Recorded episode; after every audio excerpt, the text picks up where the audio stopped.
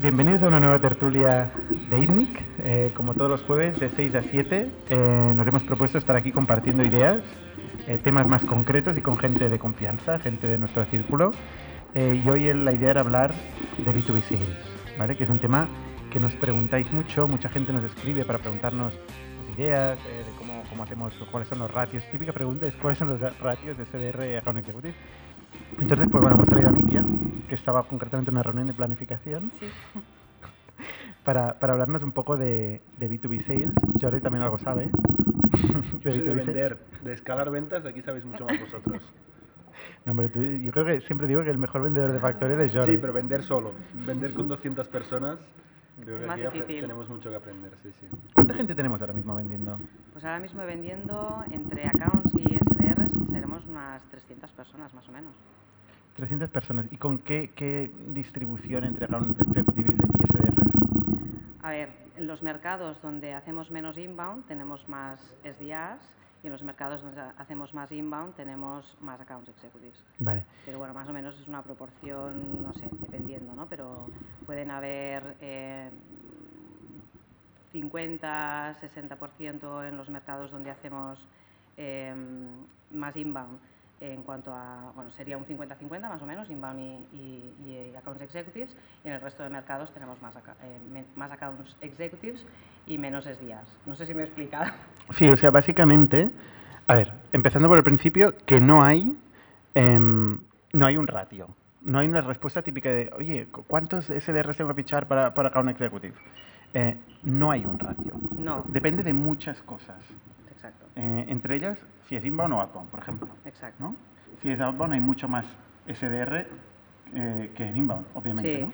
o sea, realmente, o sea, la respuesta es, hay mercados en los que ahora mismo pues tenemos muchísimo volumen de leads y tenemos que poner a más, a más foco de SDRs en inbound, con lo cual el outbound no lo potenciamos tanto, aunque realmente este año 2022 sí que vamos a, a intentar hacer mucho más foco también en esos mercados, con lo cual ahí nos encontramos que hay más accounts executives que SDRs. Y en el resto de mercados donde hacemos ya eh, también tenemos inbound, obviamente, pero intentamos hacer mucho más foco en el outbound. Ahí incrementamos muchísimo los equipos de SDRs y nos podemos encontrar que hay muchísimos más SDRs por account executive, como pueden ser España o otros mercados. Para aclarar un poco, por si alguien está muy perdido, o sea, eh, inbound y outbound, ¿no? Súper breve. Inbound significa que desde marketing hemos generado un interés, que hay alguien que ha llegado a una página web, eh, ha llenado un formulario, se ha registrado para probar un trial de la Exacto. aplicación, ya viene un poquito convencido y el trabajo del SDR es un poquito más, a ver, encajas y para adelante, con lo cual es bastante más efectivo. Exacto, vienen con una predisposición o al menos creen que tienen detectado más o menos un problema ¿no? que quieren El resolver. esfuerzo del SDR por oportunidad es menos. En cambio, en Outbound somos nosotros que vamos a alguien que no tiene ni idea ni de quiénes Exacto. somos y hay que levantar ese interés, eh, es más esfuerzo, con lo cual hay más fuerza de. SDR Ujú. para darle algo ya un poco masticado al account executive, que es el vendedor que cierra. Exacto. Es alguien a quien le llega ya algo ordenadito, Ujú. una empresa que puede ser cliente, que encaja con nuestro criterio de a quien queremos vender y que la persona ya nos ha explicado un poco sus problemas y tal, y está lo que se dice cualificado. ¿no? Exacto. Entonces el account executive a partir de ahí pues hace demos y cierra Exacto. por teléfono, Mucho por más resumido. Vale, no para entender, porque claro, empezamos a hablar de inbound Sí. y outbound, Sí. Lo que pasa es que yo esto lo puedo pro- problematizar mucho, lo que estás diciendo. problematiza todo lo que Lo voy a problematizar, porque resulta que, claro, esto viene, es el modelo clásico, ¿no? Es un modelo clásico donde se habla, por ejemplo, del concepto Account Executive y SDR. De hecho, el primero que habla de esto, Aaron Ross, eh, ¿no? Predictable Pre- Revenue. Predictable Revenue, principios de los años referencias 2000, de- de este eh. Salesforce. 20 años ha pasado, ¿eh? Mm. O sea, han cambiado cosas. Mm. Pero, y, y luego eh, hablamos del inbound y el outbound. Ujú. Vale, yo me gusta problematizarlo porque es que incluso me lo planteo que esa diferencia tenga sentido. Es decir, a veces directamente no hay la diferencia entre account executive y SDR. O sea, a veces tenemos vendedores full cycle, que Lo prospectan, hacen todo. Prospectan y cierran. ¿vale? Pero es que a veces eh, la línea entre el inbound y el outbound también es una línea difusa. O sea, cuando has- la, la definición que tú has hecho de inbound es la definición de alguien que conoce la marca de Factorial, entra a la web, se lee la web y pide una demo. Es el caso perfecto. Es un caso que dice, ¡oh! Correcto. Y luego hay los grises. Exacto, exacto, ¿no? Pero ahora vamos a, a, por ejemplo, a alguien que ha entrado con el codo buscando no sé qué de la reforma laboral en un blog post de no sé qué, se ha bajado un freebie de, de la, de la reforma laboral y de golpe recibe una llamada de un tío que le habla de Factorial. O sea, es, es como menos, menos Sí. inbound, menos Exacto, sí, porque muchísimas veces no saben ni quién es Factorial en ese Claro. momento, ¿no? Porque no, yo me he bajado aquí un ebook o un Excel y demás, ¿no? Y, y no tengo ni idea de quiénes sois. Entonces, realmente es un inbound porque viene ¿no? de campañas que- de marketing que hemos creado y demás, pero realmente el trabajo es como si fuera de outbound, ¿no? porque realmente hay que hacerle muchísimo push, explicarle muy bien quiénes somos, por qué estamos aquí, ¿no? y podemos considerar que puede ser outbound. Sí. Claro, pero es outbound. O sea, ¿a quién le llega hoy, por ejemplo, en Factorial? Hoy le llega al equipo de inbound. Hoy le llega al equipo de O sea, inbound. si hay un registro en la base de datos de que esta persona ha pedido información, es inbound y punto. Para nosotros es inbound. Pero sería más parecido al outbound que el inbound. Bueno, pero también tenemos que preparar muy bien a los SDRs. Al final aquí todos hacemos todo y todos los SDRs, es decir, de inbound y de outbound, tienen que estar preparados no solamente para atender una llamada telefónica y decir, hola, ¿quién eres? ¿Qué es lo que quieres? ¿no?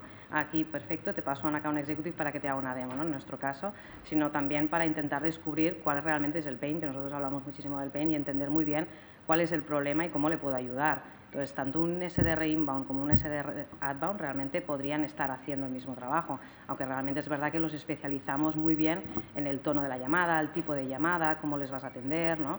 En base a si es Yo he inbound ido, eh, por la oficina he escuchado a Mark, que es el, responsable del inbound, inbound SDRs en este caso, eh, le he escuchado decir, no, esto, eh, tenemos un especialista de freebies. O sea, Sí, y a sí, la nivel de especialización, presenta- a nivel de especialización extremo ya. Sí, o sea, yo- tú eres SDR del equipo de inbound especializado en freebies. Que freebies son esos white papers o documentos que colgamos en nuestros blogs y nuestra página web, que a cambio de poner el email te lo puedes descargar. Exacto. Sí, yo creo que hay mercados en los que hemo- hemos llegado a, a un punto de especialización muy concreto, pero porque al final hemos ido averiguando. ¿no? Antes comentabas ¿no? de que incluso tenemos full cycles, ¿no? Muchos de nosotros hemos empezado, incluso aquí en Factorial, haciendo full cycle, ¿no? intentando tener manos para todo, ¿no? Eh, atendiendo las llamadas, eh, prospectando como outbound, también en LinkedIn y en otras, en otras plataformas y demás, y finalmente agendándonos nuestra propia reunión, enseñando el producto, haciendo el cierre, haciéndolo todo. ¿no? Haciendo el onboarding, todo. incluso el soporte después de la venta. o sea, Exacto, todo, lo que, todo lo que se podía hacer, pero es verdad que poco a poco hemos ido especializando y conforme vamos creciendo más también en un mercado, incluso ¿no? llegamos al extremo de decir, vale, pues no queremos que- perder ninguna oportunidad realmente y tenemos que poder atender eh, de una forma muy concreta, pues por ejemplo, a los freebies, ¿no? Entonces, trabajamos muy bien con un SDR para entender muy bien qué es, qué es lo que se puede encontrar, qué tipo de freebies le van a entrar, ¿no? Y, y a partir de ahí trabajar en un buen pitch para que, para que podamos convertir, ¿no? Realmente esto. Fijaros que, que- que esto es muy interesante porque tú ni te has dicho una cosa eh, que es clave, ¿no? Has hablado de no perder ni una oportunidad. Eso lo- quería comentar, porque hay claramente dos escuelas ahí. Claro, o sea, e- es que eh, hay la escuela del, del benchmarkista, que es el que... que es- yo, tú y yo hemos discutido mucho de eso, de eso eh, a veces, ¿no? Porque no, porque los benchmarks dicen, ya, pero está muy bien eh, lo que dicen los benchmarks, ¿no? En el SaaS, que pues no, tienes que tener el ratio, no sé qué, tienes que... Pero luego dices, vale, mm, ¿cómo quiero crecer? ¿Cuál es el plan, no? ¿Qué es lo que me planteo? ¿Y qué, dónde soy fuerte? Soy fuerte en la prospección, soy fuerte en la generación, tengo, he, he conseguido generar un canal de inbound importante, eh, vale, pues si he conseguido generar este canal de inbound, ¿cómo lo aprovecho? Entonces, a partir de ahí, estructuras de los, los SDRs para capturar la máxima oportunidad del inbound. Pero, oye, si no llego, entonces necesitas crear, abrir otras palancas, ¿no? Y poco a poco vas viendo, un poco vas observando el terrario, ¿no? Y siempre lo decimos. Desde fuera, eh, vas diciendo, ostras, ¿cómo puedo ir mejorando aquí y allí? Y hay un punto muy importante que es la reunión de planificación. El hecho de mensualmente volvértelo a plantear todo sistemáticamente, viendo dónde hay más oportunidad, qué es ineficiente, qué funciona, qué falla. Eh, para, a ver, no, no, esto no lo hemos inventado nosotros, desde el final es del Lean, ¿no? es, es como en desarrollo es del Standard Meeting, se ha aplicado a ventas, ¿no? El decir, oye, no conocemos la verdad, vamos a ir observando y vamos a ir aprendiendo mes a mes, ¿no? Mm. Y de hecho, esta es la reunión que me ha sacado. una de ellas que O hoy sea he que a tenido. ver cómo va- a hoy ver he- cómo va a febrero. ver cómo va febrero, porque esa es una de las tres reuniones que he tenido hoy. Y, y sí, te da, un, te da más predictibilidad el, el visualizarlo mes a mes, porque, bueno, es lo que comentamos, ¿no? Es decir, tú tienes más o menos una previsión planificada y en base a esa previsión vemos que ha podido fallar en cuanto a muchísimas cosas, ¿no? En, el conversion rate de, del ITADIL, por qué, eh, qué ha pasado en, este, en este mercado concreto en inbound, qué ha pasado concretamente en outbound, cómo podemos mejorar esto. Entonces te da esa lo que comentabas, ¿no? De cuántos SDRs, cuántos, bueno, pues dependerá muchísimo también del mercado y de, de la situación, ¿no? Mes a mes. para exagerar esto un poco, o sea, en Factorial que tenemos no sé cuántos cientos de vendedores has dicho ya, o sea, eh, yo creo que lo que hemos ganado es la capacidad de predecir bastante bien, ¿no? O sea, ahora podemos eh, apuntar a una dirección y a un objetivo y llegamos bastante cerca de ese objetivo, ¿no? ¿no? No nos equivocamos de mucho. Y aún así, lo replanteamos todo cada mes. Yo, esto choca mucho con, con, startups muy tempranas o equipos de ventas nuevos, nuevos, que hacen un plan o una estrategia para todo el año con cero predictabilidad y dicen esto será así. ¿No? O sea, es un error. Es un error y tampoco sé si lo revisan todos los meses. Nosotros sí, estamos ahí mes a no, mes. Claro, no sé, gente dice, se hace así, mm. sin, sin, saber nada, sin saber lo que pasa el primer mes, el mm. segundo mes, etcétera, siguen haciendo lo mismo cada mes. Y si tendrán éxito en el inbound, si tendrán más éxito en el outbound, ¿no? Al mm. final también puede variar muchísimo. Depende de las, personas, que, tienes, que has conseguido contratar, uno te ha ido mejor que el otro. Todo, exacto. muchísimo de realmente partimos de que, pues, ¿no? en cuanto al hiring de las personas, siempre tenemos que buscar personas pues que realmente les veamos algo ¿no? en cuanto al SDR ¿no? y cómo, cómo van a performar formar y cómo los vamos a desarrollar, pero siempre tienes ese margen de error, porque al igual una misma persona no te va a performar igual que otra, ¿no? Entonces esa predictibilidad que tú pones en un plan, si no lo vas siguiendo mes a mes, pues es hay que ir retocando, hay, que ir ajustando, igual que cuando conduces no fijas el volante, ¿no? sino que vas tocando todo el rato, hay que hacer lo mismo. Sí. De hecho, este ejercicio de que dices del emprendedor que hace el plan y tal, que se encierra la cueva, también lo hacemos. También lo hacemos porque al final hay que hacer, o sea, tienes que tener una, una especie de guía, ¿no? Y, y esto es una ejercicio que he hecho yo en los últimos tres años, creo. Eh, me he encerrado literalmente en la cueva y he hecho un ejercicio académico, puramente académico. Decir, oye, pues, ¿cuál es la curva de crecimiento que venimos haciendo del pasado? ¿no? ¿Dónde queremos llegar? Eh, cómo uno las piezas y qué consecuencias tiene a nivel de economics, a nivel de número, headcount de SDRs, headcount de account executive.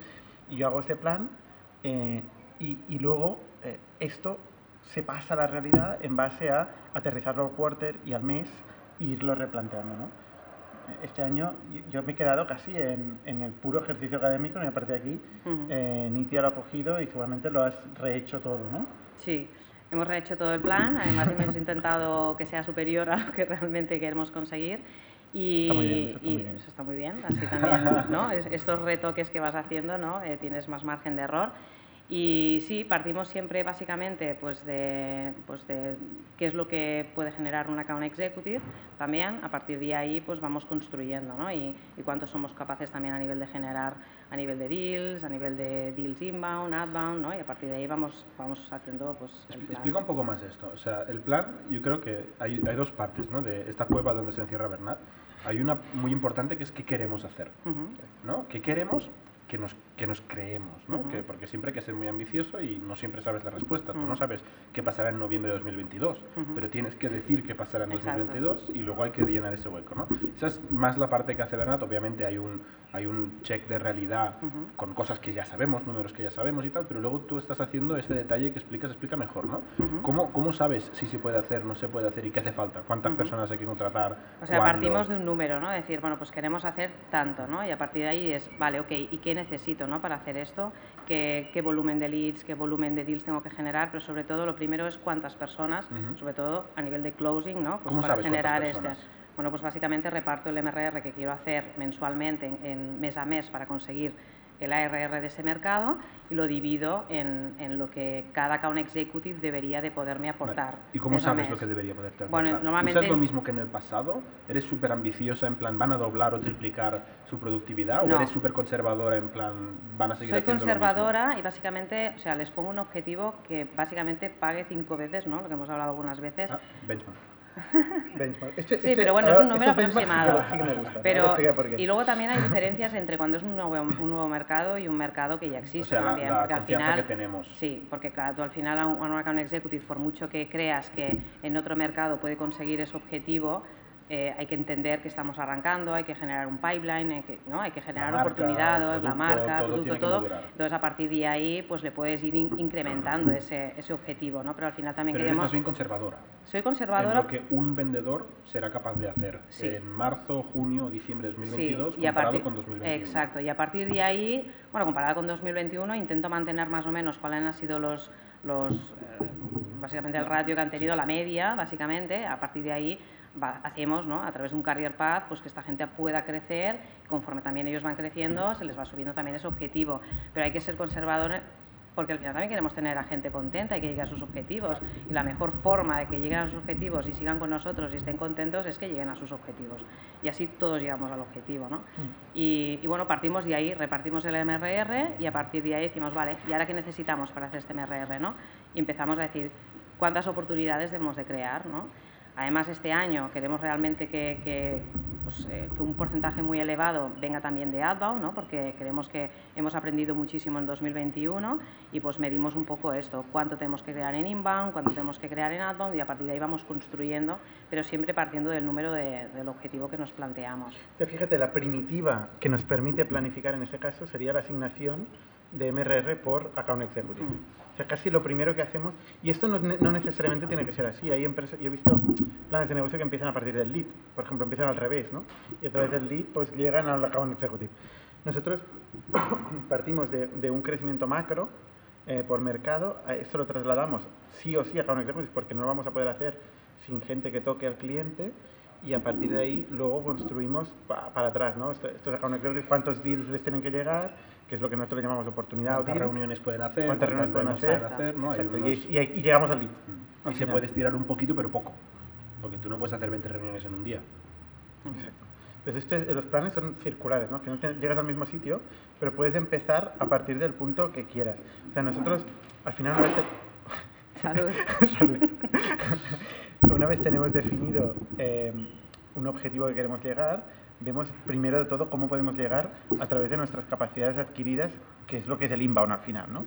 Y si no, pues luego vamos a estirar el chicle y vamos a buscar palancas que son menos eficientes o que son más de fuerza bruta hasta acabar llegando al objetivo y superarlo.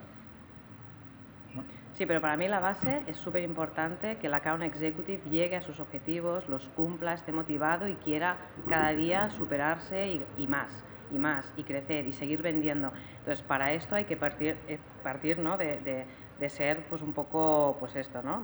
¿Cómo has dicho? Conservador. Conservador, ¿no? Iba a Conservador. decir precavido, conservador, ¿no? Y, y- Mm. y poner los objetivos justos para, para la persona y ya construiremos y contrataremos al equipo que necesitemos para llegar a ese objetivo. y especialmente en nuevos mercados, donde hay más incertidumbre, no sabemos todavía cuáles son los, los win rates en estos mercados y tal, ahí somos más conservadores, ¿no? Ponemos un objetivo más Sí, bajo.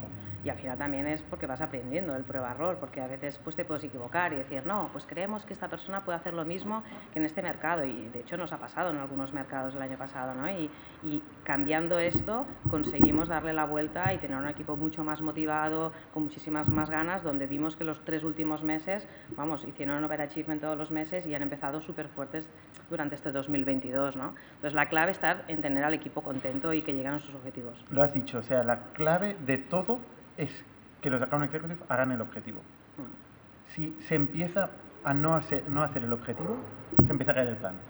¿no? O sea, Exacto. o sea, ma- más, vale que como pongamos el objetivo, como planifiquemos el- con los leads que tengamos, o sea, que pase siempre que los account executives lleguen al objetivo. Esto es muy jodido al principio. ¿eh? O sea, ahora estamos hablando de una, una fase donde podemos predecir, tenemos mucho histórico, mu- mucha confianza en las cosas que hacemos, pero en los arranques... No, pero no es difícil, ¿eh? No, no, no, no estoy de acuerdo con lo que estás diciendo. Porque eso No he es... dicho nada todavía. No, has dicho que es muy difícil al principio, Sí. pero, pero depende de ti poner los objetivos. Exacto. Pero entonces tú empiezas y no has vendido nunca un producto, ¿no? Y vendes, yo qué sé, voy a decir números, mil euros un mes. El segundo mes pones un objetivo de mil euros. Y resulta que pero aquellos esto, mil... pero esto es el error. Exacto. Pues eso- es lo que es difícil de, de calibrar cuando no tienes Claro, aprendizaje. por- correcto, porque al entonces, final es una- lo que tú crees que va a poder hacer, ¿no? Ve- ve- No tienes ni idea, básicamente no de lo que ni ha idea. hecho, pero claro, si le vuelves a subir el objetivo, entonces al Entonces, igual... ¿cómo haces esto cuando no tienes ni idea? ¿Qué creo que- objetivo pones los Bueno, primeros seis meses? Que nos pasa cuando vender? abrimos un mercado nuevo. Cuando abrimos un mercado nuevo, exacto, nos pasa, pero también va muy en función. Es decir, cuando abrimos un mercado nuevo ya hemos realmente visto, realmente, o sea, hemos hecho eh, pues a través de tráfico orgánico, hemos empezado ya a, expandir nuestra marca en, esos mercados y tenemos más o menos una predictibilidad de qué volumen de, atención estamos captando, ¿no? En cuanto a leads o, ¿no? Y comunidades que podamos crear y demás. Entonces, eso ya nos da más o menos una predictibilidad de decir qué es lo que podemos ser capaces de generar pero claro, si no has vendido nunca. Si no tienes nada, que es mucha gente que los escuchará si no tienes nada, al final, cuando, no tienes nada, lo primero es que, claro, normalmente suele ser la persona que abre la empresa, no la que se pone a vender. O sea, primera cosa, no debería haber vendedores todavía. Ahí no van a haber vendedores, claro, o sea, al final no tienes una idea, ¿no? Entonces, como te pones tú a vender, ¿no? Ahí empiezas a aprender. no hay objetivo de ventas, es de sobrevivir. Claro, y a partir de ahí vas entendiendo un poquito cómo se mueve el mercado, poco a poco vas abriendo la marca, vas viendo un poco la predictibilidad y a partir de ahí dices, bueno, pues me planteo, hoy voy a tener un primer account executive, ¿no? Y vamos a ver qué tal funciona. Y esos objetivos van a ser generalmente de full cycle de esa persona, porque no vas a tener especialización, ¿no? Entonces vas a ir viendo un poco cómo funciona. Y a raíz de ese primero vas a ir aprendiendo. Pero claro, es muy difícil al igual. Puedes fijar unos objetivos de generación de pipeline inicialmente a esa persona, eh, con un porcentaje también de closing, ¿no? Y ir viendo y a partir de ahí vas, vas aprendiendo, ¿no? Pero es difícil, sí, poner objetivos a principio. Mira, hay una cosa también a, tener en cuenta, ¿eh? que es en qué momento tú decides cuál va a ser el final de la película en un negocio. Y eso, a ver, en, nosotros Factorio empieza en 2016, final de, podemos decir 17, ¿no? Em, el año 2019 que fue el año que encontramos una forma de monetizar y tal, tal, tal. Pero el año 2019 nosotros empezamos a trabajar el inbound que nos serviría este año 2021. Esto no lo hace mucha gente. Bueno, y, el, y, el, inbound de 2019 lo empezamos a hacer en 2017. Sí, sí. Exacto. El SEO, el posicionamiento. Pero empezamos muy en España y tal.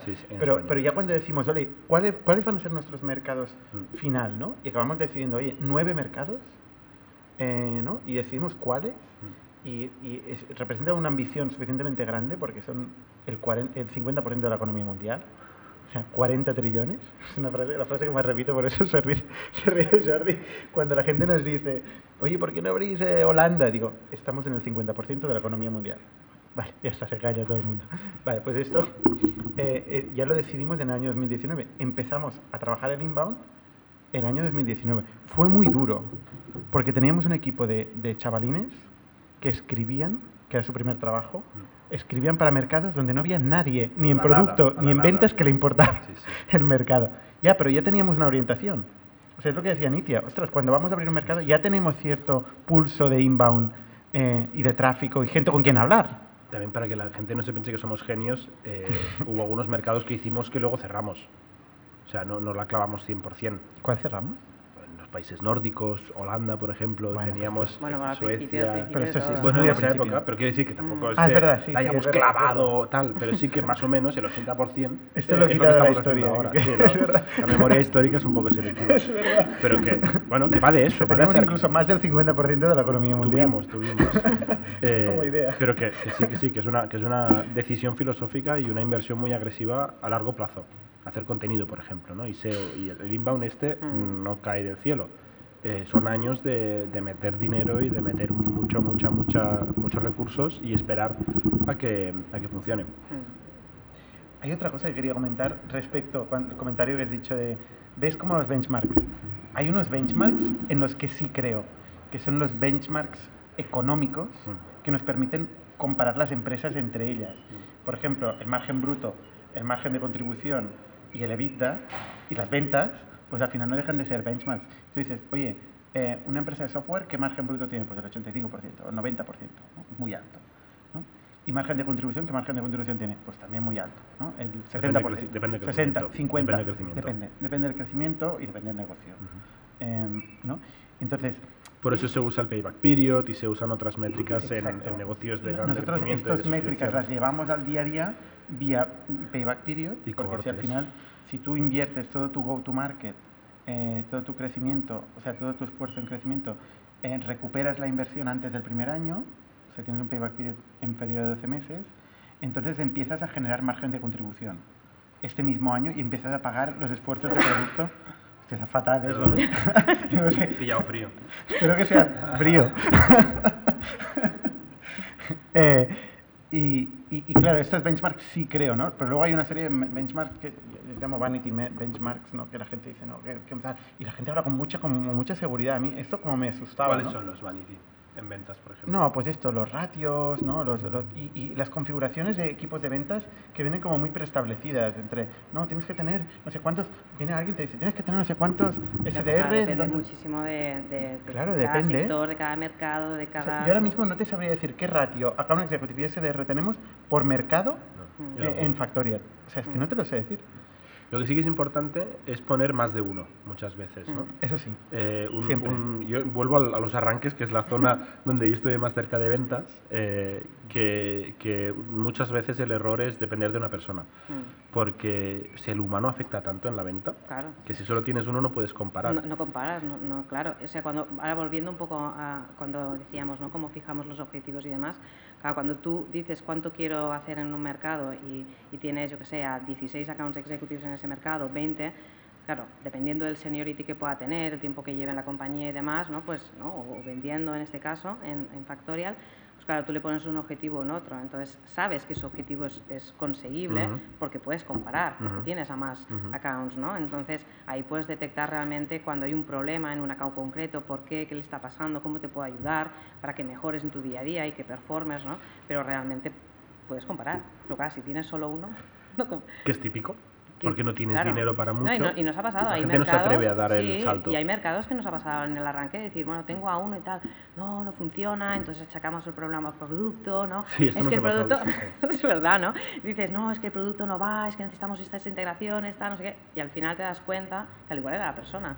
Porque empiezas a cambiar, empiezas a, bueno, pues a hacer unos cambios, a incorporar nuevas No puedes hacer A-B tests científicamente. Las personas, oye, son ciclos más largos, hay que tener un poco de paciencia. Incluso a veces cuando tienes dos, no solo uno, ¿no? Te puedes encontrar en que, o sea, se genere ahí también un ambiente de negatividad, que hay una persona que sea mucho más persuasiva que la otra. Entonces, Yo creo que una de las mejores cosas que tenemos en Factorial es que casi nunca mm. en la planta de ventas se habla de producto se culpa al producto. Y es un tema cultural, ¿eh? Mm. Pues que tenemos un dogma que es, oye, si hemos vendido 10 veces, podemos vender 100, si hemos vendido 100, podemos vender 1000. Mm. ¿No? Sí, totalmente. Entonces... el eh, producto funciona. El producto funciona. ¿no? Y a veces abrimos un mercado y dices, ostras, está, está todo por hacer, ¿no? Pero, ¿hemos vendido 10 veces? Porque el problema es cuando no hemos vendido 10 veces, que esto ya es mi conversación en management con producto. Digo, chicos, los primeros 10... Hay que abrir la lata. Claro. Y eso no te hace un vendedor. Exacto. Eso lo hacen o los founders, o producto, ingeniería. ¿Cómo cuesta que lo haga producto? Eh? Ah, sobre los todo, primeros 10. Repetidamente. Yo creo que los primeros 10 en la vida de una startup es una cosa, pero los segundos 10 en es otro que hay mercado... Muchos, hay muchos primeros 10. Exacto. Por industria, por mercado, cuando eres más por grande tamaño... y se te ha olvidado eh, esa desesperación de ir a ver si te mereces vivir y tal, ¿no? que es la, sensación de los primeros mm. meses o años de una startup, cuesta más de tener esta, esta actitud descubridora y humilde mm. de, arrancar. Pero se hace. Sí, sí, funciona. Hay que pegarse unas cuantas hostias, pero mm. funciona. se hace. Oye, vamos a entrar en aspectos más, más concretos de, del día a día de, de ventas. primero de todo, ¿de dónde salen los vendedores? los vendedores los buscamos, los vendedores los buscamos, pero intentamos buscar a gente que, sean mejores que tú, que sean futuros VPs, ¿no? por decirlo de alguna manera. Realmente tienes que, buscar a gente que realmente veas que, que, la va a petar, ¿no? que digo yo siempre. O sea, que realmente pueda performar, desarrollarse rápido eh, y que sean mejores que tú y, que lo veas ¿no? y que puedas aprender de ellos. tenemos, tenemos gente de 20 años ¿Seguro que son mejores que tú? No, la actitud Pero lo serán, lo serán. y lo serán. La actitud es lo que cuenta, ¿no? Pero buscamos gente que sí, que potencialmente pues tenga perspectiva de ventas, que le gusten las ventas realmente. Que Esto cuesta mucho, ¿eh? El que le gusten las ventas.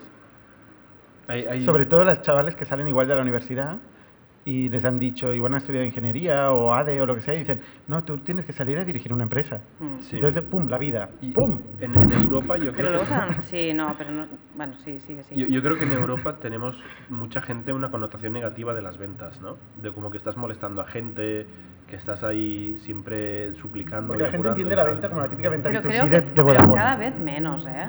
O sea, yo creo que cada en vez... nuestro mundo Sí, pero cada vez menos, exacto, en nuestro mundo. Pero yo creo que en general ha cambiado esta visión. ¿eh? Es verdad que yo llevo muchísimos años en ventas y antes eh, esta visión era, era, tal cual. Es decir, bueno, un vendedor es pues, una persona que no tiene estudios y que no sabe hacer nada más, hacer nada más se, pone, a, vender, ¿no? Y, y, y, no es así, porque no todo el mundo luego sabe vender realmente. Es dificilísimo vender. Súper difícil, exacto, ¿no? Y, y, la venta cambia cada día y tienes que ir... Y tiene un valor enorme, exacto. porque generas negocio, exacto, ¿no? generas economía. Exacto. Y yo siempre les pregunto, es decir, una de las preguntas que hago siempre cuando estoy haciendo hiring, estoy entrevistando a alguien, es ¿cuándo te diste cuenta que te gustaban las ventas? ¿no? Pues habrá de todo, habrá gente que no se ha dado cuenta nunca, pero simplemente ha visto una oportunidad de, de hacer algo distinto, de meterse en el mundo de la empresa y muchos luego ven ¿no? y, y, cuando empiezan se dan cuenta que realmente les gusta, les apasiona, que no quieren hacer otra cosa. ¿no? Y hay gente que no, obviamente, habrá gente que se equivoca, ¿no? Pero, pero sí que es una pregunta que me gusta hacer porque entonces siempre te acaban contando alguna historia, ¿no? De, pues bueno, pues me, me fui con mi padre a un sitio, no sé qué, me di cuenta que a través de una conversación, no sé qué, pues no sé, cualquier ejemplo, ¿no? Y bueno, es divertido. Pero sí, realmente hay que buscar gente con muchísima pasión, con muchísima energía, gente que tenga ganas de crecer, gente que tenga ganas de aprender, lo que yo siempre digo, gente que también tenga ganas de desaprender, ¿no? porque luego es cuando te vienen sí. eh, comerciales ¿no? Eh, de, pues, que han estado vendiendo otro tipo de productos, otro tipo de venta y demás, también tienen que estar dispuestos ¿no? a, a, hacer ese cambio, ¿no? Yo me... pero, pero sí, es importante encontrar gente con ganas. Yo tengo que decir que yo he flipado eh, con mi paso, yo he ido cambiando ¿no? en mi vida, he ido haciendo cosas distintas. Claro, yo vengo de, de producto, yo, yo, soy más, una, era más una persona de producto, ¿no? Eh, y cuando me, me, empecé a meter en ventas, ostras, dije, ostras, cada, que, o sea, se me hacía una montaña, ¿no? Tener que hablar con cada cliente y tal. Pero luego, eh, ostras, he descubierto un mundo, o sea, es, es muchísimo más apasionante. Es que hay mucha, mucha parte del valor que se genera casi en la venta. En, en, o sea, todo el descubrimiento del problema, el planteamiento de la solución, eh, que es la vocación principal de un negocio, todo esto pasa en ventas. ¿Sabes? Al final el producto casi es la anécdota. Yo me acuerdo una, una de las... En los principios de Factorio teníamos, o hace no tanto, hace tres años, teníamos una, una charla donde la gente explicaba por qué había cerrado un cliente. Bueno, debía ser en All Hands. En All Hands de cada viernes, en aquella época explicábamos, ¿es cerrado este cliente y por qué? Me acuerdo una vez Nitia, concretamente, o sea, hará dos años, dos años, que era account executive en aquel momento, que el por qué dice, dice, por mí. Ah, es verdad.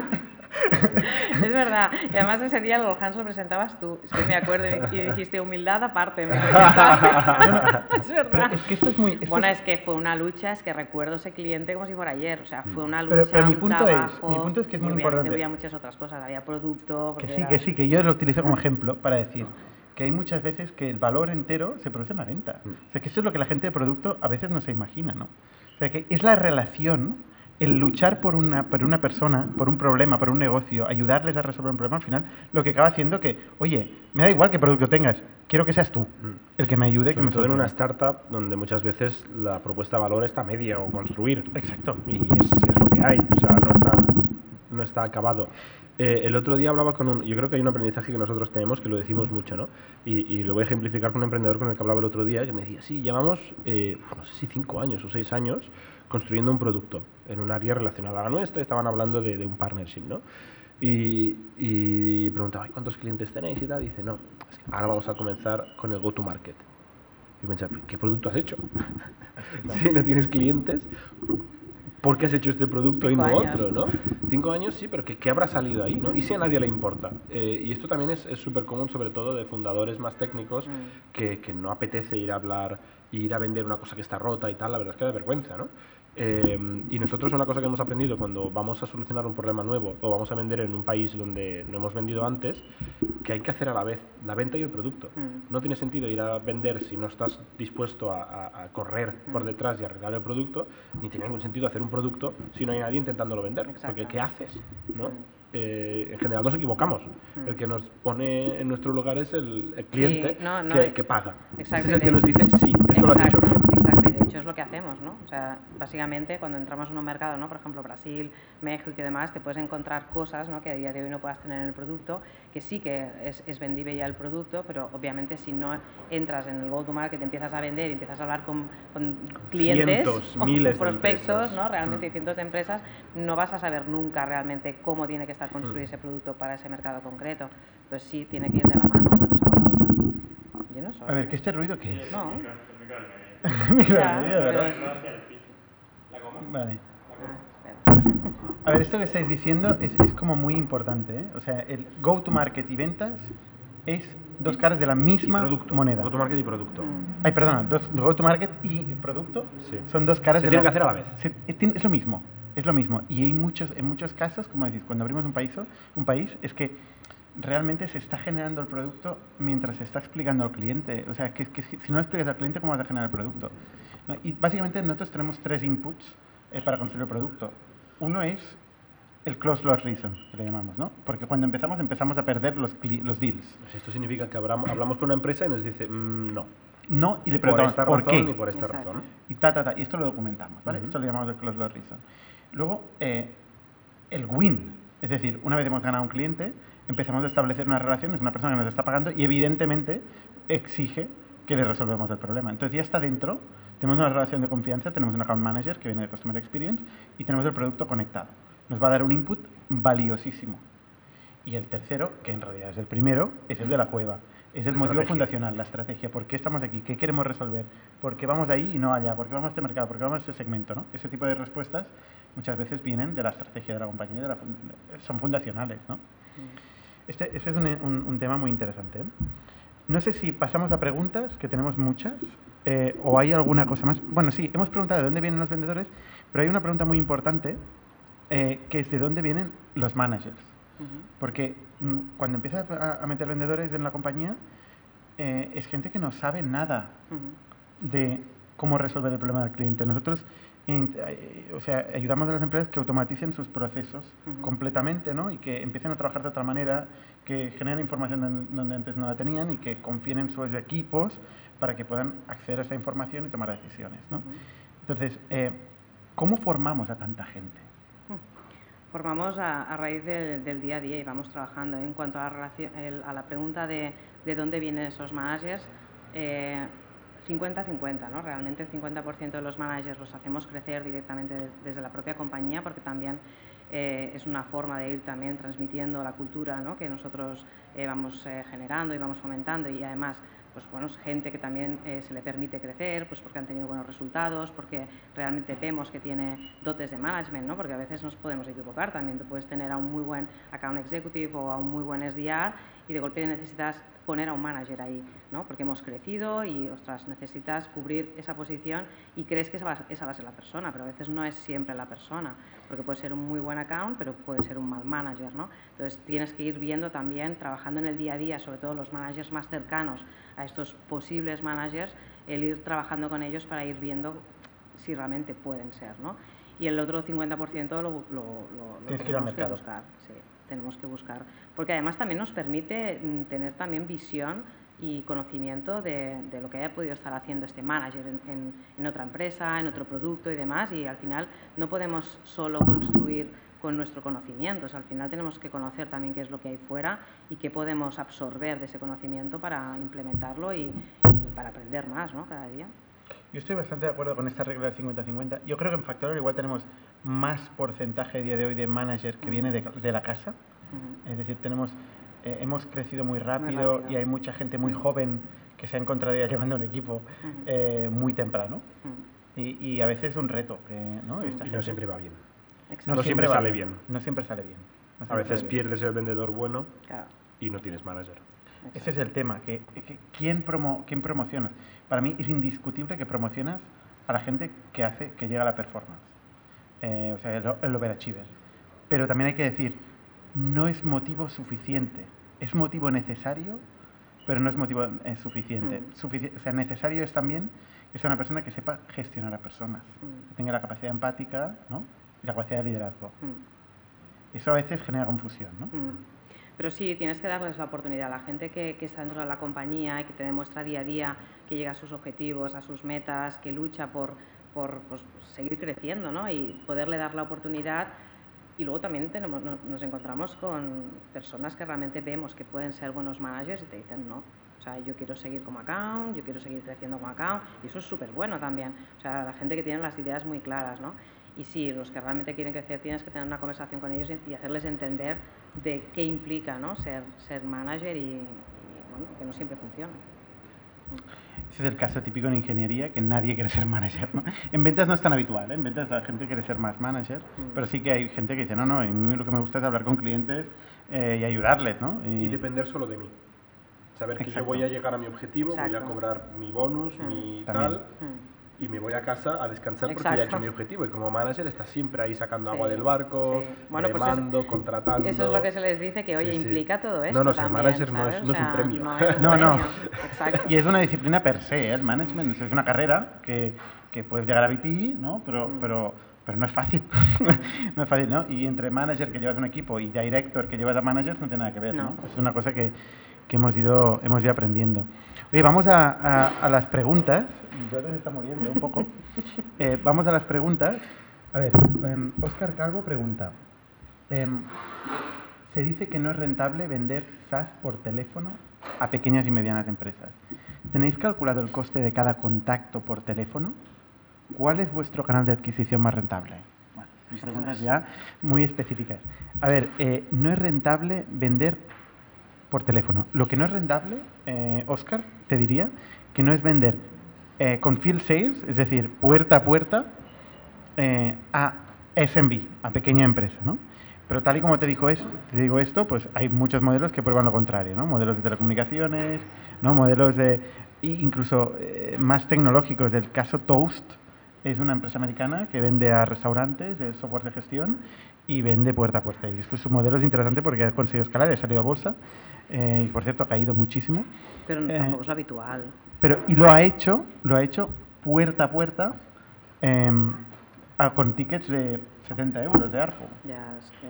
Claro, eso es muy difícil. No, y el coste, o sea, tú, o sea, el coste que, o sea, yo he hecho puerta a puerta, ¿eh? Y el, el coste de mandar a un account executive puerta a puerta, el tiempo que invierte, y de una puerta a la otra puerta, o sea, y por 70, o sea, es... es O sea, la pregunta de Oscar mí- casi es al revés, es decir, eh, pues se puede hacer porque es por teléfono. Mm, si, no, si no fuera por teléfono, eh, sería mucho más complicado, pero evidentemente aquí va la automatización de los procesos, cómo somos capaces de utilizar al mejor, de la mejor forma el tiempo del SDR de la Account Executive. Pero se puede, Sí. vamos que se puede. O sea, al final el challenge a, a estas eh, afirmaciones, es decir, a la basura esta frase, hay que sacar el Excel o la libretita y decir qué me cuesta el vendedor, porque esto no depende, depende de dónde está en el mundo, de qué seniority tiene, de, de cuán- si necesita SDR, si necesitas pagar AdWords por el lead o el lead es gratis, o sea, depende de muchas cosas, ¿no? ¿Qué me cuesta el vendedor? ¿Qué me cuesta el lead? Y luego, ¿qué me generará un cliente? Que claro, no es una cosa vender una caja de Microsoft Office que vendíamos antes, bueno, no nosotros, pero se vendía antes por 300 euros y ya está, y no cobras nada más que una licencia de 50 euros al mes, 70 euros al mes, durante 10 años. Claro, esto es una pasta. Sí son Sí. 10 años, ¿no? Entonces, hay que hacer estos números y dividirlos y ahí luego salen ratios, ¿no? De, de, pues cinco veces me ha generado el MRR, con tanta retención, tanto margen bruto, me sale a cuenta. O no me- hay que hacer los números y son Sí. simples los números, pero hay que hacerlos todos. Mira, si Factorial hubiera sido un, eh, un negocio solo en España, eh, solo estuviéramos en España, este año, 2021, hubiéramos ganado dinero. Hubiéramos casi pagado el producto, Mm. eh, todo el coste de desarrollo del producto. O sea, no es que se pueda, es que se puede hacer de forma muy rentable. Pero es que os voy a decir otro dato que igual no debería, pero lo voy a decir. Eh, Factorial, con todos los mercados que hemos abierto en 2021, eh, incluso mercados que hemos tenido fricción, mercados que nos han costado, eh, que no hemos tenido los resultados que quisiéramos, todo el go-to-market, es decir, todo el coste de marketing y ventas, dividido entre el número de clientes que hemos generado y el número de MRR que hemos generado a 12 meses, trailing 12 months, es decir, eh, a, a 12 meses vista, hemos generado margen de contribución. Es decir, ha sido rentable. No nos ha costado nada. O sea, no, hemos, utilizado perdido- dinero de inversores. Exacto, no hemos utilizado dinero de inversores o no hemos perdido dinero en captar estos clientes. Exacto. Hemos perdido dinero porque hemos invertido en producto, porque hemos hecho otras inversiones. Porque hemos tenido que pagar al CEO. Es- Básicamente es lo más caro de todos los, todos los Kleenex que voy a usar hoy. Eh, pero, pero no en crecer, ¿no? Exacto. O sea, al final es, es, yo creo que muchos emprendedores, no sé si es cierto o simplemente es una refle- un reflejo de, de yo, ¿no? Eh, pero muchos no sabemos finanzas cuando empezamos a empresas y lo vamos aprendiendo poco a poco. y Al final son conceptos sencillos, ¿no? Entender qué te cuesta un cliente, qué te cuesta servirlo, qué te cuesta el producto o la inversión o la infraestructura que necesitas para poder tener clientes, qué te cuestan overheads, la oficina, eh, etcétera. Y estos numeritos tienen que salir positivos. Exacto, y y a veces en una startup no salen positivos hoy, y esto es normal, eh, pero tienen que salir positivos en una ventana de tiempo. Eh, y esto nosotros pues lo medimos en el payback period, pero depende del modelo de negocio, se mide de, de diferentes formas. ¿no? Porque a más creces, más agujero haces en el corto plazo, pero más retorno haces en el, en el medio largo plazo. A ver, Pablo Jarque pregunta, ¿qué modelo consideráis más acertado para los SaaS con grandes volúmenes de datos? No sé qué significa con grandes volúmenes de datos, pero bueno. ¿Pago desde el inicio? ¿Pago una vez finalizado el periodo de prueba? ¿O pago por uso de los datos? Jordi, esto tú que eres más benchmarkista. Eh, a ver, o sea, pago desde el inicio, pago al fin de la prueba o pago por uso ¿De los em, datos? de los datos. Gracias, Nitia. Eh, no puedo contestar a una verdad absoluta. Eh, lo, que, lo que sí que, que he estado leyendo últimamente es que muchos de los negocios que más rentables han sido en SaaS nuevos negocios SaaS de los últimos años que han hecho IPO y tal, son los que van indexados al consumo del producto, que entiendo que es por el uso de datos. Eh, modelos donde tú no dices va a ser 1.000 euros al mes, sino dices va a ser 10 céntimos por SMS mandado, o va a ser eh, 10 eh, céntimos por giga que vas a guardar en mi nube, etcétera, porque tú empiezas conservador diciendo, oye, pues yo esto lo voy a usar un poquito, me va a costar 10 euros. Y a más valor te aporta, más le metes, más le metes, más le metes, y acabas pagando mucho, pero ya ya es tarde, ¿no? Ya te aporta mucho valor, estás muy casado con esa plataforma y no te vas. Entonces, es muy difícil contestar esta pregunta, pero que nos hacen unas preguntas. la tendencia, sí, yo creo que es para putear, pero la tendencia parece ser que lo más rentable es el pago por uso. Ahora, no siempre es obvio un pago por uso. En nuestro caso, nosotros somos simples, relativamente, y cobramos por usuario de la plataforma, ¿no? Por empleado de la empresa que nos usa. Venga, más preguntas que hay un montón. Venga. Eh, Wall Street Panda dice, me encantó la entrevista que hicisteis a Niti hace unos meses, tenéis un diamante en el equipo. Ay, muchas gracias. Wall Street Wall Panda. Street Panda. Em, luego, Javier Esto no es una pregunta. Zazurka, eh, ¿tendría sentido externalizar SDRs que lanzan llamadas para internalizar y controlar account executives? Muy buena pregunta. E internalizar y, internalizar y, contro- e internalizar y controlar account executives. Esta es la pregunta. es una muy buena pregunta, lo hemos discutido mucho, eh, tenemos conocidos en el sector del outsourcing eh, y, y es un tema donde para nosotros yo creo que es contundente no, no tiene sentido externalizar. Para Jordi nosotros. no tiene la última información del último experimento. Piensa No, que estamos haciendo un montón de ya lo sé, experimentos. no, no, pero, pero, o sea, hay una etapa de, pero volvemos a la fase, ¿eh? Eh, hay una etapa de aprendizaje, es como el remoto. O Sí, sea, no, no, es lo mismo que el 100%, remoto. 100%, no, no, estoy Eh, 100% si de acuerdo con lo que diciendo vas a el producto se hace con el go-to-market, no puedes... Y, y, o sea, yo creo que no hay que externalizar el producto, ¿no? Hay mucho emprendedor que empieza con una agencia que le hace el software. Digo, a ver, pues si, si tú haces software, si lo subcontratas, ya lo subcontrato yo, ¿no? Pues es lo mismo. Si lo tienes que hacer con el go-to-market, eh, lo tienes que hacer eh, con, con ese feedback loop súper, súper, súper cerrado. Exacto. Lo mismo para el SEO, lo mismo para el paid, o sea, para el SEM. O sea, al final nosotros somos de internacional, interna, hacerlo interno, todo eh, para aprender. Para aprender. Internalizadores. Internacionalizadores. Sí, y, problematiza- y- y pro- problematizadores que decías tú antes. Eh, internalizar para aprender, básicamente. Eh, es como soporte, ¿no? O sea, al final el soporte también eh, podrías es lo más, parece lo más fácil de subcontratar, yo casi diría antes que la venta, eh, pero te pierdes mucha información cuando estás arrancando y creando un producto si, si el feedback de tu cliente se va, se va fuera, ¿no? Ahora, explícanos cómo se escala. No, el tema, el tema es, es el cookie cutter, ¿no? O sea, tienes que, que crear un cortador de galletas y eso como más cerca lo tengas en casa, mejor, ¿no? Eh, todo el proceso entero, el end-to-end, ¿eh? O sea, desde cómo captas un cliente hasta cómo le acabas sirviendo luego desde un punto de vista de, de servicio, ¿no? Pero luego, eh, cuando vas escalando y a cierto nivel de escala, oye, este, esta presión por el volumen, el volumen, ¿no? Eh, te, te lleva a experimentar y a probar cosas nuevas, ¿no? Es decir, oye, esto que tenemos ya tan estudiado, tenemos también, ¿por qué no sacamos fuera? Eh, eh, Javier dice, externalizar el SDR, internalizar El el account. account executive. A ver, potencialmente, si tienes un cookie cutter tan claro, Y el producto podrías llegar a externalizar Sí. todo, ¿no? Y el producto, bueno, son partners, channel partners, Sí. es eso. Pero sí que es verdad el que, soporte y el que- que el orden debería ser este, ¿no? O sea, el, el co- el grado de conocimiento que tiene que tener un, un SDR versus el que tiene que tener un account executive no tiene nada que ver, ¿no? No. Nuestros ramp-up periods son de un mes para el SDR y de tres meses para el account executive. No, y lo que comenta Jordi de tener el aprendizaje dentro, ¿no? de, de aprender nosotros mismos del prueba-error, prueba-error, está bien, pero es verdad que cuando ya tenemos mucho volumen, se puede llegar a, a quizá externalizar una parte, en, en el caso de los SDRs, porque ya realmente sabes cómo funciona, ya tienes el conocimiento y puedes, quizá para ir más rápido en el hiring, en ver cómo funciona, pues ¿por qué no probar quizá de externalizar una parte de SDRs cuando tú ya tienes el control, ya sabes lo que tiene que pasar, ¿no? Y, les el, das los datos. el monstruo final ahí es el channel partner, ¿no? Mm. el partner de distribución, que es Mm. como las grandísimas empresas crecen. Mm. Eh, Google, Apple, bueno, Apple no, eh, pero Google, Bueno, Apple también, ¿eh? Tiene un montón de partners. Sí, pero, sí, pero menos, son muy directos, son, son especialitos. Sí. Eh, pero muchísimas de estas grandes empresas no pueden contratar millones de vendedores. Mm. Y al final dicen, está tan maduro nuestro producto, está tan claro cómo se vende, tenemos la receta tan bien Mm. hecha, que oye, te doy la receta, te quedas tú un 20% de la venta y te, apaña- te apañas. Tú contratas, tú despides, tú buscas oficina y yo no me muero de, de overheads. ¿no?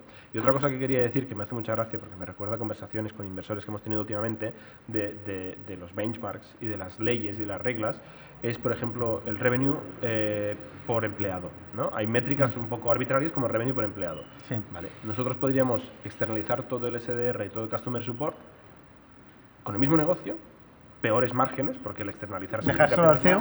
Dejar solo al CEO y tendríamos un revenue per empleado de la hostia, ¿no? Porque está todo externalizado. Sí. Y es un negocio peor, porque tienes peores márgenes, no controlas, no tienes tanto, Mm. tanto dominio de, de la propiedad intelectual, del feedback del cliente y tal. Y, y por eso hay ciertas métricas de estas que son absolutamente absurdas. O sea, Sí, sí, hay que hacer la hay que hacer la pérdida, la pérdida de ganancias entera y ver si es un buen negocio o no, ¿no? Porque es tan fácil de, o sea, en Google, el revenue por empleado, bueno, y todos los channel partners, ¿qué pasa con ellos, sabes? O sea, es... De hecho, tuvimos esta conversación con Elena Guardans, en el podcast de Elena Guardans, donde en directo en el podcast nos intentó vender la, la- la outsourcing Claro. de las ventas. ¿no? Em, y, y ahora, pues, eh, nos planteamos eh, hacer un experimento, que no sé si lo acabaremos haciendo, ¿no? Depende de, Mm. Sí, de concretamente. pero, pero hacer un experimento Bueno, pero ¿por qué no? Al menos equipo, ¿no? preguntar, ver qué, qué posibilidades hay y ver cómo, pues quizá en algún mercado concreto, ¿no? Donde podamos acelerar un poquito más eh, haciendo este tipo de experimentos. Entonces, bueno, al final, donde mejor se aprende es eh, intentando hacerlo, ¿no? O hacerlo y, y prueba, error, prueba, error y veremos a ver qué tal funciona. Pero un poco nuestra experiencia es que eh, para externalizar tiene que haber un nivel de madurez Mm. y tenemos que estar hablando de escala. Y hablamos de los SDRs, ¿eh? No hablamos de Sí. accounts executives, Bueno, obviamente. que también se puede llegar También, a externalizar, sí. pero todavía tiene que haber mucha más madurez, Mm. ¿no?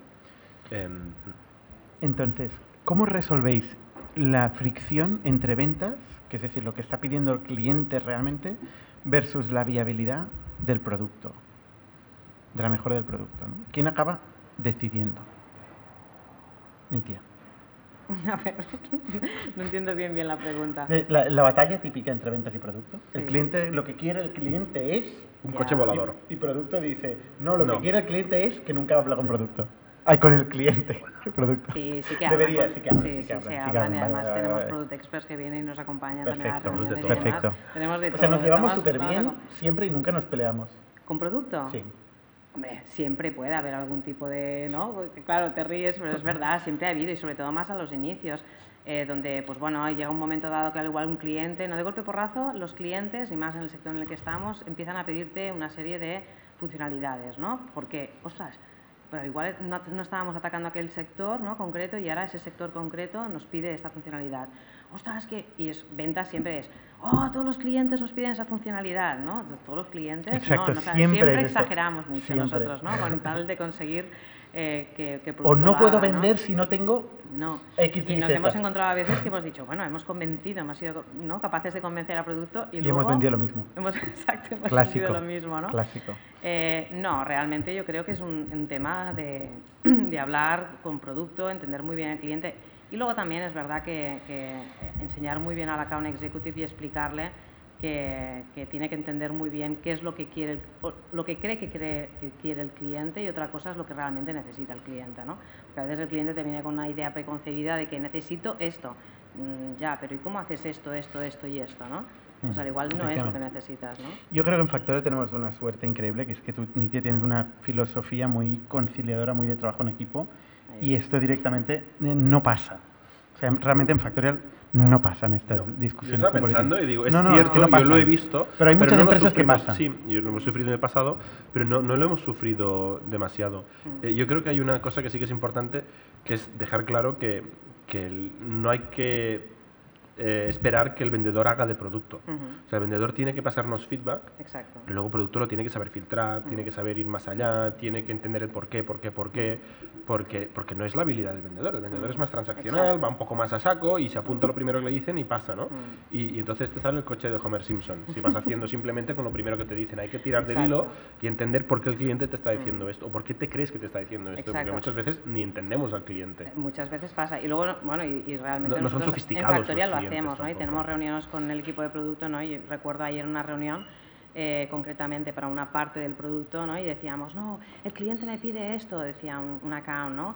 Y la persona que lideraba la reunión de producto decía, ya, pero a ver, o sea, tenemos que pensar también un poco en la visión a, medio, corto o largo plazo, ¿no? Porque al igual esto es lo que te piden hoy, pero realmente es más importante primero activar esta, esta feature, ¿no? Que no esta otra, ¿no? Y, y bueno, ellos también nos van poniendo freno, pero, al final nos entendemos muy bien, lo hablamos y pues bueno.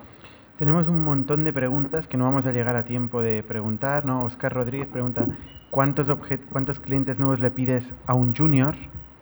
Eh, pregunta al año. O sea, al año es que no he entendido nada de lo que es el SMB Sales. O sea, nosotros vivimos al mes. El mundo empieza y acaba cada mes. Y tampoco hablamos de número de clientes, porque claro, nosotros tocamos clientes de todos los tamaños. Hablamos siempre de MRR. Es decir, ¿cuánto le pido de MRR a un, a un account executive? Junior, ¿De promedio cuántos clientes cierra un vendedor en Factorial? Pues puede llegar es irrelevante porque depende del negocio. Es que depende mucho del, del tipo de clientes que, cierre, pero... Eh, o sea, se ha llegado a cerrar, una account ha llegado a cerrar 40 clientes, pero la media estaría hablando, sí, pero la, la, media podría estar en unos 25 30.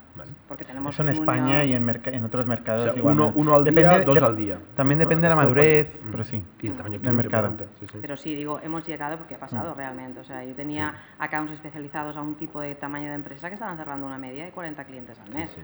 Claro, cuando tienes un tipo de account que es mucho más senior y va más enfocado a compañías mucho más grandes, pues el, el, volumen baja. ¿no? Y, a, y, a, esta pregunta la respuesta es, durante los primeros tres meses, el nuevo account executive tiene un objetivo más bajo. Exacto, porque consideramos que es un ramp-up period, hay que generarle pipeline, tiene que aprender del producto, tiene que aprender a hacer las preguntas adecuadas, ¿no? Es aprender una venta nueva, ¿no? A lo que haya podido hacer anteriormente. Vale. Eh, a ver, eh, Jordi Noguera dice, entiendo que el precio del SaaS depende mucho de vuestro CAC eh, más personal de ventas. Esta pregunta me, me, gusta y la, la, he subrayado por eso, ¿no? Porque el precio del SaaS no depende de nuestro CAC. Más bien al revés. Esto es, es, es la teoría marxista. que el, el, el, valor trabajo, ¿no? El precio del el, o sea, el valor es del trabajo. El no. mercado te dice Exacto. lo que está dispuesto a pagar y tú luego con eso te apañas en vender como puedes por debajo de, de eso. Efectivamente. Reflexión profunda. No, es, es, interesante, ¿no? Nuestro pricing no tiene nada que ver con nuestro coste. Estos luego nos despapilamos para hacer un negocio viable, ¿no? O nos morimos. O nos morimos. somos capaces. Efectivamente. Y a, nivel de criterio, una cosa que nosotros seguimos, intentamos empezar muy bajo en el pricing, de hecho fuimos, empezamos gratuitos, y a partir de ir descubriendo, nos pasamos. Nos pasamos. Y fuimos descubriendo un poco el valor que generamos y solo, o sea, nuestra dirección de, de cambio de pricing siempre es para arriba, eh, no, no, intentamos nunca plantear una bajada de precios. De hecho, mm, creo que no lo hemos dicho nunca. Siempre hemos ido para arriba. Y eso es un mensaje para todo el mundo que nos escucha y todavía no ha contratado Factorial. El precio solo subirá. solo sube. solo sube. Exacto, exacto, exacto. Y bueno, con este último call to action de ventas. Yo tengo otro call to action. A ver, dispara. Estamos contratando Country Product Manager para España y buscamos un perfil emprendedor una persona de producto, de negocio, eh, pero con mucho interés por generar negocios, solucionar problemas de clientes. Y yo creo que el podcast es un, buen lugar eh, porque hemos visto que mucho talento que hemos contratado con curiosidad y con interés infinito ha salido de, gente que nos escucháis en el podcast. Muchos de vosotros estáis trabajando ahora en Factorial y hay uno más, que es Country Product Manager para España. Eh, si estáis interesados, pondré el link de la oferta en mi Twitter eh, para que salga arriba de todo. ¿Y, no solo Country Product Manager? No. que es lo que ya, que estamos, ya que estamos, estás muy embalado. Se puede hacer publicidad, ¿no? En ese sentido de realmente también estamos buscando y estamos creciendo muchísimo en en el equipo de ventas. Eh, es verdad que hemos crecido ya en, enero y, ahora en febrero empezamos a contratar muchísima más gente, así que en todos los mercados, UK, Alemania, Italia, Latam, Brasil, España. Gente que quiera empezar una carrera en una startup, que puede acabar en cualquier lado. Eh, buscamos gente que puede ser futura VP, ¿no? Eh, que tenga capacidad de crecer oye, nos interesa. Aquí tenéis un espacio para empezar a hacer negocio, para empezar a resolver problemas de clientes, conocer, tener curiosidad y conocer cómo funcionan las empresas eh, en todos los sectores, ¿no? en todos los segmentos. Eh, increíble lo que aprendemos aquí en, una semana en Factorial. Eh, ¿Nos podéis escribir? Yo siempre digo que además es una escuela de ventas. Hemos aprendido tanto en estos últimos años en, en cómo entender a los clientes, en cómo hacerle las preguntas adecuadas, ¿no? Y realmente responsabilizándonos, ¿no? de, esa necesidad que, ellos tienen y cómo ayudarles, ¿no? Y para mí, que soy una apasionada de las ventas, realmente es súper gratificante poder ayudar a miles de clientes, ¿no? Mes a mes y, si te gustan las ventas y, tienes la pasión y las ganas de aprender, vente y únete a nosotros porque... Y además, eh, una cosa que eh, lo hemos ido diciendo, ¿no? pero no somos dogmáticos, es decir, cualquier persona que nos proponga otra forma de, configurar el equipo, de probar cosas, mm. ¿no? de especializar, no sé, por, ejemplo, estamos, ahora mismo tenemos experimentos de todo tipo, pero mm. tenemos equipos que solo hacen leads outbound, mm. eh, tenemos equipos que, o sea, nivel de especialización o generalización, tenemos, estamos volviendo el full cycle en otros segmentos, es decir, hay gente que está haciendo la prospección y el cierre en algunos de los segmentos en los que estamos vendiendo. Es decir, si es un sitio es donde se puede aprender y mm. se puede probar, se puede experimentar, se puede levantar el dedo y decir, ¿por qué no probamos X? Y nuestro playbook no está escrito en piedra, va cambiando cada mes. Exacto. O cada tres meses, igual no cada mes. Pues nada, con eso yo creo que lo podemos dejar aquí. Muchísimas gracias por seguirnos y nos vemos ahora en el Pitch to Investors.